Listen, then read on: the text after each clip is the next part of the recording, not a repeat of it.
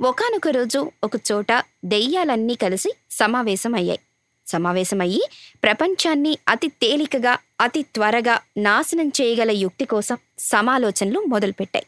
ఇక దెయ్యాల రాజు ఆ పని ఎవరు చేయగలరో ముందుకు రండి అని ప్రకటించాడు. ఆ కార్యాన్ని సాధించగలరు అనడానికి అర్హతలేమిటో చెప్పమన్నాడు ఆ రాజు. అప్పుడు ముందుగా మొదటి దెయ్యం బయటకొచ్చింది. ఆ దెయ్యం పేరు కామం. నా శక్తి మీకు తెలీదు. ప్రపంచంలోని సర్వ అనర్థాలు నా నుంచే మొదలవుతాయి. యుక్తాయుక్తాలు ఉచ్చనీచాలు మరిచిపోయేలా చేయగల శక్తి నాకుంది. అంచేత ఈ పనికి నన్ను ఉపయోగించుకోండి అని చెప్పింది కామము అనేటువంటి దెయ్యం. ఇక ఆ దెయ్యాల రాజుగారు ఈ కామం చెప్పింది ఆలోచిస్తూ ఉన్నారు. ఇంతలో క్రోధం లేచింది. క్రోధం అనేటువంటి దెయ్యం ముందరకొస్తుంది. వచ్చి అన్నదమ్ముల నడుమనే కాదు తల్లి బిడ్డల మధ్య కాదు ఎటువంటి వారి మధ్య అయినా సరే నేను కలహం పెట్టేయగలను. నేను ఎవరినైతే ఆవహిస్తానో వారు ఎదుటి వాళ్ళని దహించేస్తారు. తనని తాను కూడా దహించుకుంటాడు. అంచేత నన్ను పంపించండి ఆ పనికి అని చెప్తుంది క్రోధం అనేటువంటి దెయ్యం.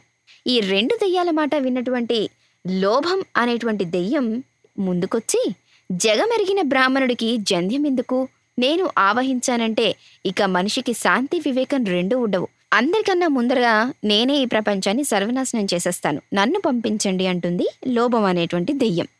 ఇక రాజుగారు అన్నీ వింటూ ఉన్నారు. కామం మాట విన్నారు క్రోధం మాట విన్నారు లోభం మాట కూడా విన్నారు. ఇక అలా వింటూ ఉండగా ఇక ఇంకొక దెయ్యం కూడా ముందుకొచ్చింది. ఆ దెయ్యం పేరు మోహం. మోహం ఒళ్ళు విరుచుకుంటూ లేచి నేను మనుషుల మెదళ్ళు మొద్దుబారేలా చేయగలను. ప్రేమమయమైన మానవులను మృగాలుగా మార్చగలగటమే నా ప్రత్యేకత. ఈ అవకాశం నాకివ్వండి అంది మోహం. ఇక నేనున్నానంటూ ముందుకొచ్చింది ఇంకొక దెయ్యం. అది మదం. కళ్ళెర్ర చేస్తూ నిలబడి ఏం? నాకన్నా గొప్ప కార్యకర్తలా మీరంతా?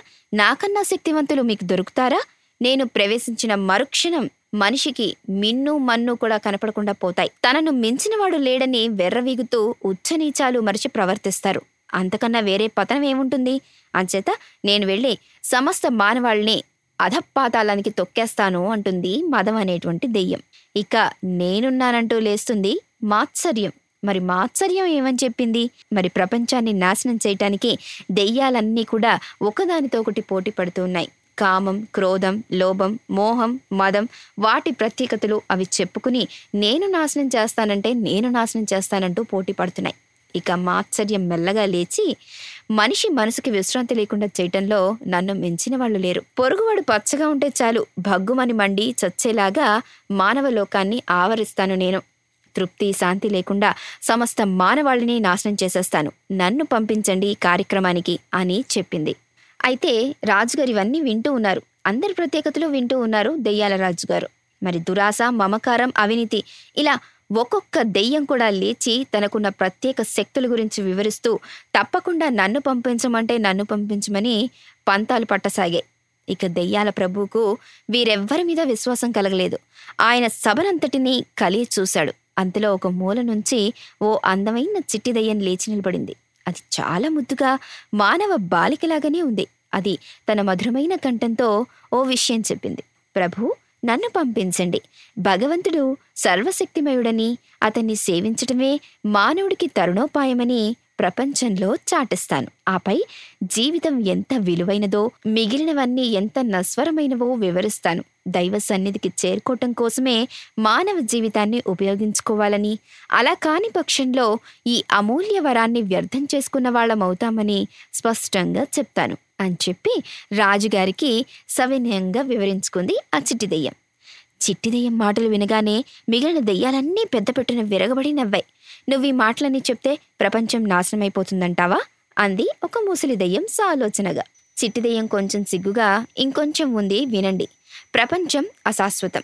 భగవంతుడొక్కడే శాశ్వతం. కానీ భగవంతుని గురించి ఆలోచించటానికి ఆయన స్మరణతో జీవించటానికి ఇంకా సమయం ఉంది. ముందుగా ఈ లౌకిక వ్యవహారాలన్నీ చక్కబెట్టుకోండి.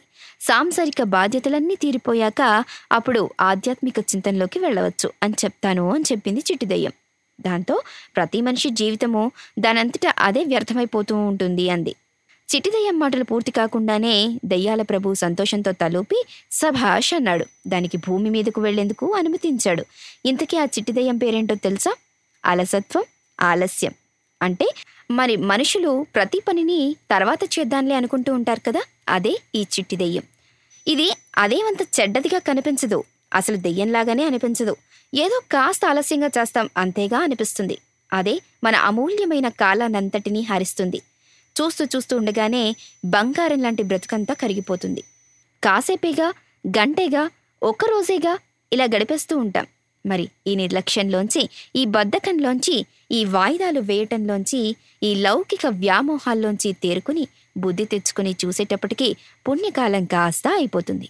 మొత్తం జీవితం వ్యర్థమైపోతుంది అంచేత బద్ధకాన్ని మించిన ప్రమాదకరమైనటువంటి దెయ్యం మరొకటి లేదు. నేను జాగ్రత్తగా ఉండాలి. ఏ క్షణానికి ఆ క్షణం? ఇక ఇదే కడపటి క్షణం అన్నంత తీవ్రంగా సాధన చెయ్యాలి. పొరపాటును కూడా ఈ దెయ్యాన్ని నా దగ్గరికి రానివ్వకూడదు అనుకోవాలి. ఆ నిర్ణయాన్ని కనుక ఆచరణలోకి పెట్టుకోగలిగితే ఇక మనని మించిన వారు ఉండరు. ఇదే ఈ కథలోని నీతి. మరి వింటుండండి మన రేడియో మన సంగీతం మన సంస్కృతి.